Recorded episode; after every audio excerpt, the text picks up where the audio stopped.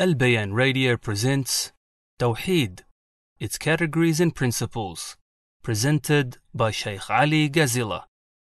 Bismillahir Rahmanir Rahim.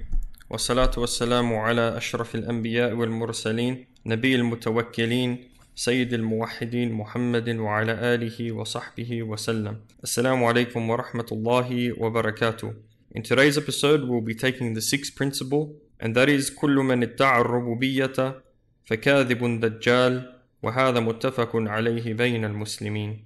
This translates to be that everyone who claims Tawhid al-Rububiyyah, the oneness of lordship for themselves, then they are a liar and a false messiah, ad-Dajjal, and this is unanimously agreed upon amongst the Muslims. So whoever claims that they are Allah or that they are Ar-Rabb, the Lord, then they are a liar and a Dajjal, a false messiah. And Allah subhanahu wa ta'ala, He's informed us of two men in the Quran who claimed for themselves rububiyyah, lordship, and also uluhiyyah, the right of worship for themselves. And the Prophet sallallahu alaihi wasallam in his sunnah has informed us about a third person. As for the first who claimed this for themselves, this is Fir'aun. And this is when he said, Ana rabbukumul a'la, that I am your Lord, the Most High. And as Ibn Qayyim rahimahullah said, he said that there are three names which all of the names and attributes of Allah subhanahu wa ta'ala return back to: Allah, Ar-Rabb, and Ar-Rahman. So in reality, when we look and analyze this statement of Fir'aun, it's as if he said that he is the giver, he is the maintainer, he is the sustainer, he's the one that gives life, he's the one that causes death. And on top of that, he didn't just assert this for himself, but he says that he is the Most High as well.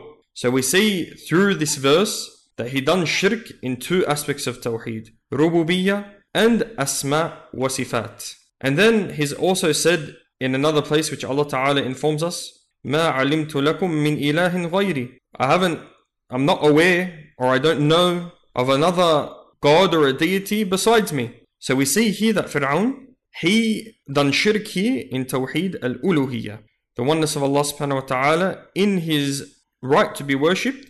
Fir'aun, through this statement saying that he is an ilah, has asserted this to himself. So through looking and analyzing the first statement and then this statement, it shows us that Fir'aun didn't just do shirk in Tawheed al-Rububiyyah, but he done shirk in all forms of Tawheed. So this is the first person who claimed this for themselves.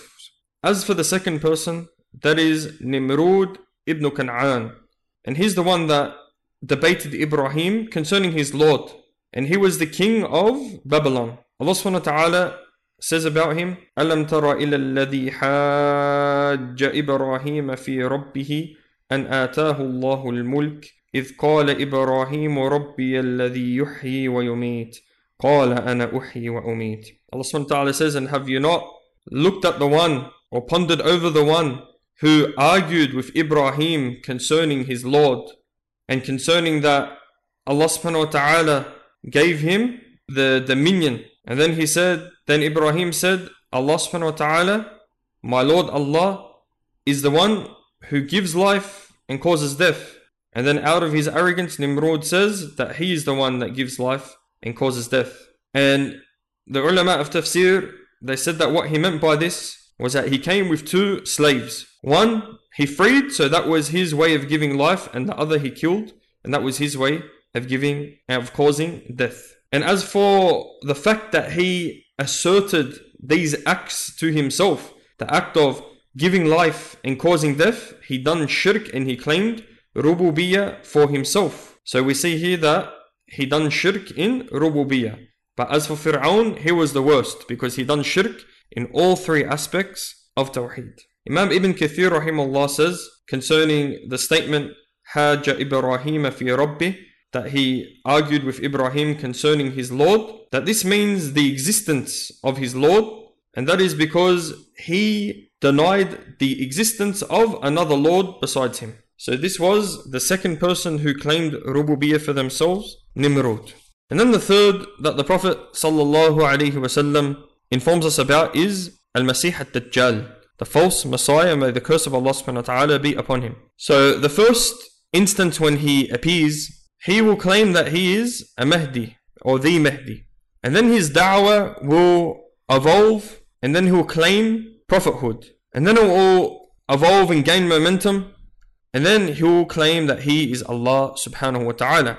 And some of the ulama have mentioned that his eye doesn't become distorted except after he claims rububiyyah, lordship for himself. So the ulama who say this, they say that before he claims this, when he comes, he would be mixing with the people and he won't be known with the alamat, the signs which are known in the text, except until he claims rububiyyah for himself.